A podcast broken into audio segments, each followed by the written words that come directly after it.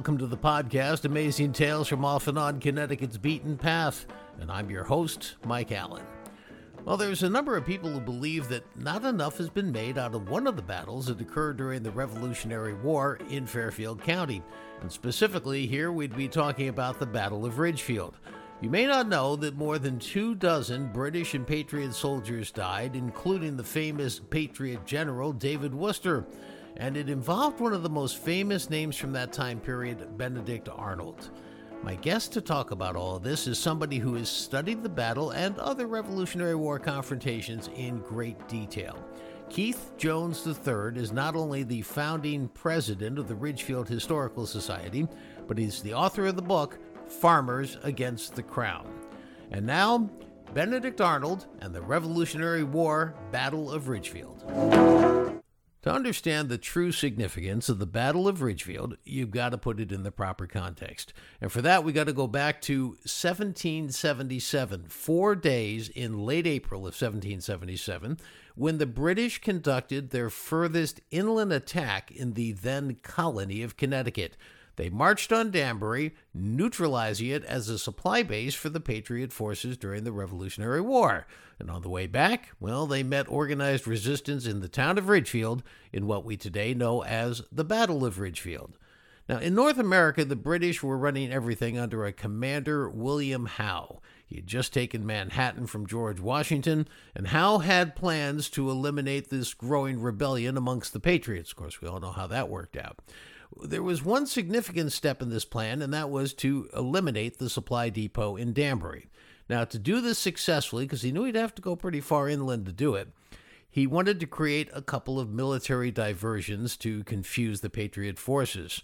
So, a month before the raid on Danbury in March, he sent the British fleet up to Peekskill, New York, up the Hudson River, and attacked. Then, shortly before the Danbury raid in April, he sent another 12 ships up the Hudson, this time docking off of Dobbs Ferry. Well, there were 1,200 Patriot forces in that area, and they stayed in place because they thought another attack was imminent. So those 1,200 forces didn't come in to help out Danbury until it was too late. Well, with all these maneuvers working, Howe then sent General William Tryon and 1,700 troops to what is today Fairfield County to march inland to Danbury. They were met by 300 Loyalist troops on the shore, so they had a force of 2,000 soldiers to undertake this four day raid. Well, their fleet parked at Campo Beach, which is off the coast of present day Westport. They marched up through Weston, Redding, and Bethel and got to Danbury, where they burned about 20% of the houses that were standing 19 houses and 23 stores that had supplies for the Patriot forces.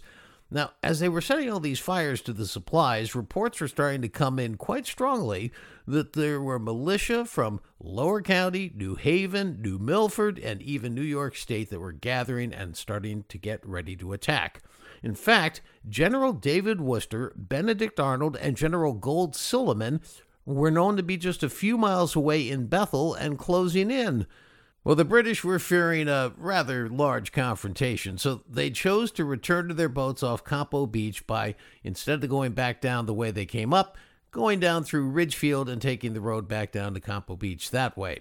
Now, the problem was Wooster, Arnold, and Silliman in Bethel couldn't be absolutely sure that the British were going to go through Ridgefield. For all they knew, they were going to keep marching west and go over to Dobbs Ferry and meet up with the boats that were docked offshore there.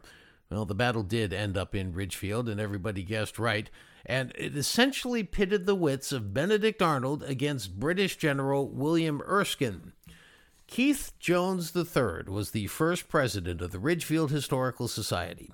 He helped oversee the pooling of money back in the 1990s to save and move one of the oldest houses in town.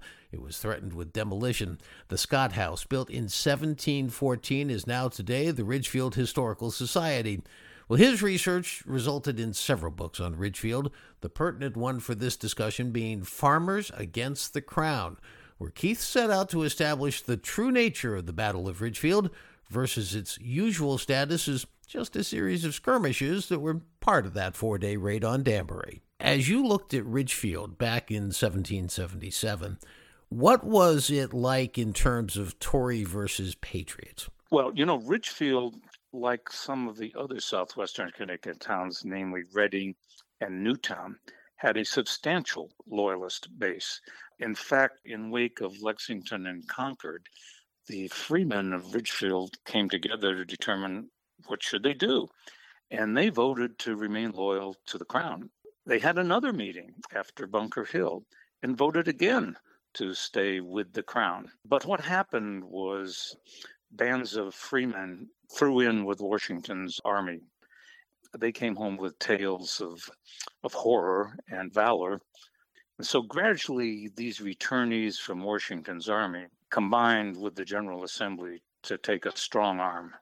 Ridgefield, by December of 1775, took another vote, and at that time the freemen were in the majority, and they clamped down hard. They identified Tories, they intercepted their mail, they boycotted their businesses, they uh, fined them, and they threw them in jail. And so all of those measures meant that by the time uh, Tryon arrived with hopes of a loyalist support was too late and the loyalists remaining, while they were still maybe a quarter of Ridgefield, they knew that the army would pass through, but next day their their patriot neighbors would still be there in force, and there would be retribution. So they stayed home. Interesting. From an outside perspective, it certainly looks like the case could be made that Tryon's forces, because of the decoy ships set up off of Dobbs Ferry, were maybe going to head back someplace through Ridgebury and then out into New York State and not go down Main Street in Ridgefield. Ridgefield almost seems like a town that was beset upon almost in spite of itself. It wasn't as if it was actively engaging to say, okay, after they're done with Danbury, we're going to stand. It just happened. So discuss that part of it it happened because uh, Tryon, by about one o'clock in the morning, he picked up a lot of intelligence uh, that militia companies were coming from all over Connecticut, uh, even New York, and that Benedict Arnold uh, was in his rear. The British command knew about Arnold for years. In fact, Lord Germain, who oversaw all the North American uh, activities, had pointed out earlier this guy Arnold looks like the most capable and active of the Continentals. So word that he was in the, in their rear meant that an alternative route back would probably be the best situation. That alternative, by going towards Ridgefield, he also threw a feint towards the Hudson, so that Arnold and Wooster weren't quite sure that it was Ridgefield, or was he going to then bolt toward the Hudson? They still thought the dozen ships in the Hudson had troops, and that maybe those troops would pour ashore if, in fact, Tryon headed toward the Hudson. Okay, so Tryon finishes what he's doing in Danbury, burning 19 houses and 23 stores. He leaves town and he heads over toward Ridgebury, past what's today Danbury Airport. In Bethel, just a few miles away, you've got General David Wooster, Benedict Arnold, and Gold Silliman. And Wooster comes around from behind to attack the British, while Benedict Arnold and Sullivan go into downtown Ridgefield, figuring that's where he's headed. Let's start with Wooster. What happened to him when he came down out of the woods to meet the British? Well, see, Wooster knew that he had pretty much raw troops under his control, and they had never worked together before. They were, you know, from all over the place. And so he couldn't do anything really sophisticated. So he wisely chose to just come out of the woods at an opportune time. And that was the British had pretty much finished their lunch and were on the move again. And so the rear guard, which consisted of a lot of wagons and oxen and et cetera, supplies they, they'd stolen, was vulnerable. And so he swooped in out of the woods. He came in with a complete element of surprise, but he, he took, I guess, maybe a dozen to 20 British and uh, then immediately disappeared back into the woods before the full British Army could deal with him. At that point, the British Army headed straight for Ridgefield, did not bother with Wooster. He followed them, I guess, for about an hour, and then they laid a trap for him. They saw there was a bend in the road with a hill that with Wooster coming down the Ridgebury Road in the wake of the army, he couldn't see which was beyond that hill. And so they posted three artillery pieces to surprise Wooster when he came around the bend. Wooster saw that uh, he could take one of the cannon or maybe more, and so boldly spirited up his men to take the cannon. Uh, well, he was felled uh, almost immediately. He then found another horse and tried again, but this time the British rearguard were primed, loaded, and ready. And, you know, the story has been pretty heavily romanticized that Wooster gave up his life. But that's what happens. These romantic episodes like Wooster get recorded. But what don't get recorded, Wooster was not the only officer urging the men forward. Benjamin Hinman, well, he was hit too. Also going down was Captain Thaddeus Crane, who headed a New York militia component. The leadership to try and take the British in the rear wasn't just Wooster. He was supported by some of the others, but his demise was glorious because he mounted a second horse and was felled again and was carried to the flat rock. And reporters, I guess, picked up on it. And, and from there, he was transported back to the very same house in Danbury, the home of loyalist Nehemiah Dibble, that uh, General Tryon had spent the night before. So a little bit of irony there for sure. And that's where he lingered for, I think, six days before he died. Okay, so Benedict Arnold and Silliman head to downtown Ridgefield, right on Main Street, Route 35, right by what's today the Casagmo condominiums or apartments, and they decide to set up a defensive posture there to try and block the British. Let's talk about what happened there. Uh, so early in the morning of the the 27th, they burned the remainder of the Danbury stores and marched towards Ridgefield. And Arnold got there maybe an hour, maybe two hours at best beforehand. And so, very hastily, he threw up the barricade there by Casagmo, which you are familiar with. Now, while that was hasty, the site was magnificently sited in order for a smaller force to hold off a larger army. You can still see the footprint of a potential Bunker Hill kind of situation, where if the Patriots dug in, the British were forced to charge exposed uphill the casualty rate at Bunker Hill was 42%. You put a New Englander with a rifle behind a barricade and give him a few volleys, and the damage could be horrendous. Where the barricade was, to the left, there was a series of steep, rocky ledges. Uh, and at the bottom of those ledges was a marshy area. To the right of the barricade was a slope that fell off, oh, probably uh, a hundred yards or more to a little river that curled around with some stone walls that gave the Patriot militiamen protection to get those volleys off. And so that whole defensive line extended maybe about 400 yards from end to end.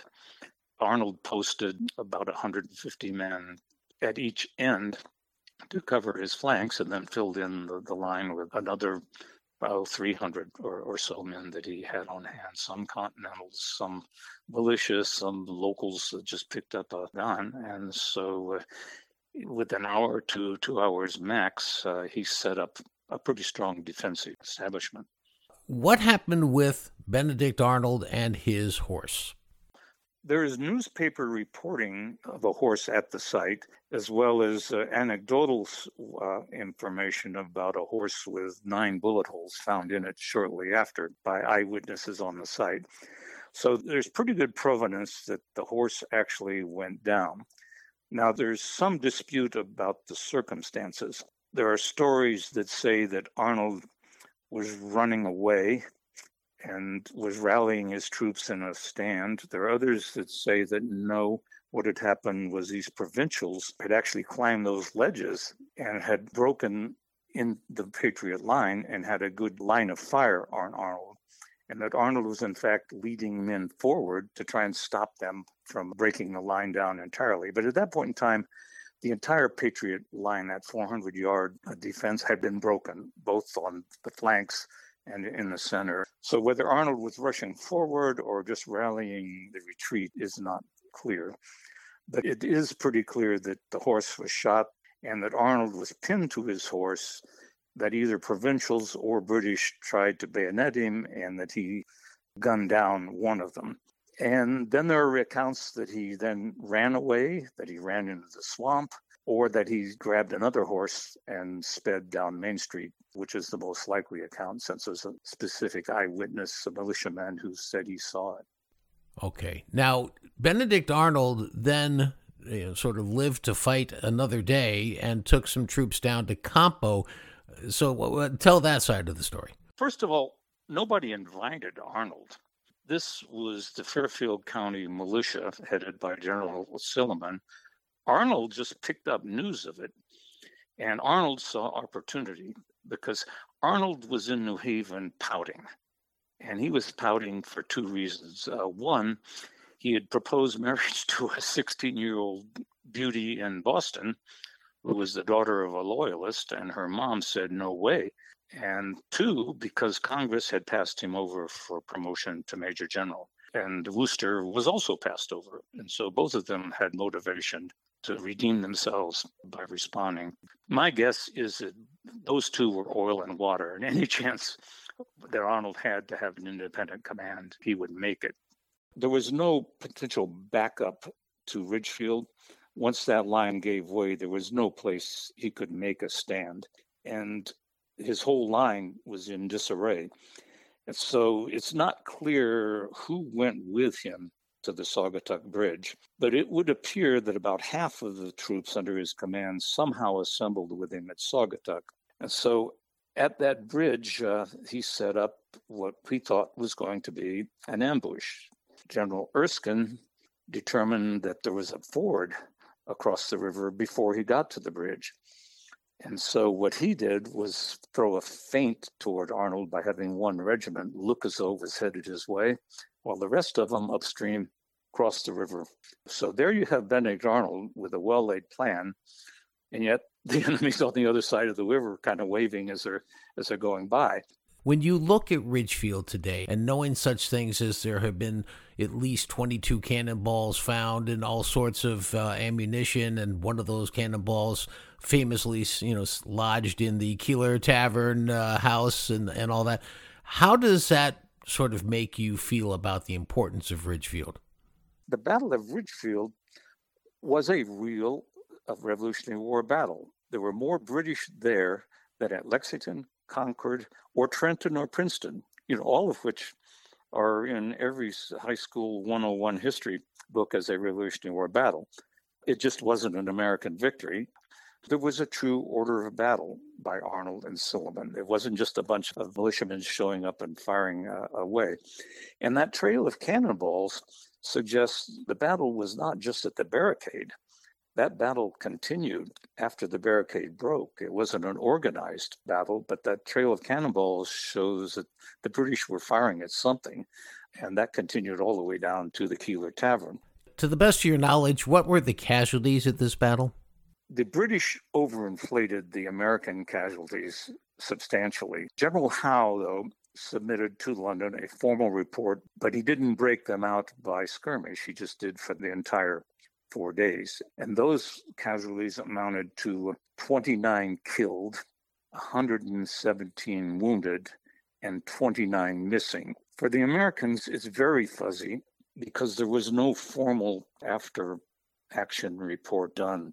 The most reputable tally of casualties, they took every single engagement and, and reported what they thought were the casualties. And they ended up saying uh, 20 killed and 75 wounded. Now, much has been made of the fact that Tryon was trying something new, going so far deep into Connecticut, and as you said earlier, expecting loyalist support, which maybe wasn't there. Some would say that the British never went that far deep into Connecticut again. That's true. They never went back into Connecticut because the, the militia clearly was there in force, and the loyalists, whatever number they were there, were just not going to turn out. And it was pretty clear that these farmers and the militia, who, while they ran, they still were there most of the time. And it was them, their sheer numbers, that I think persuaded General Howe that it's not worth going inland again.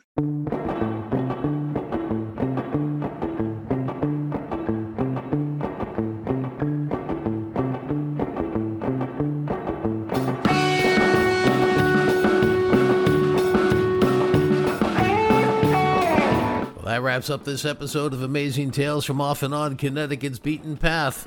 I really want to thank Keith Jones III for sharing his incredible insights on the Battle of Ridgefield.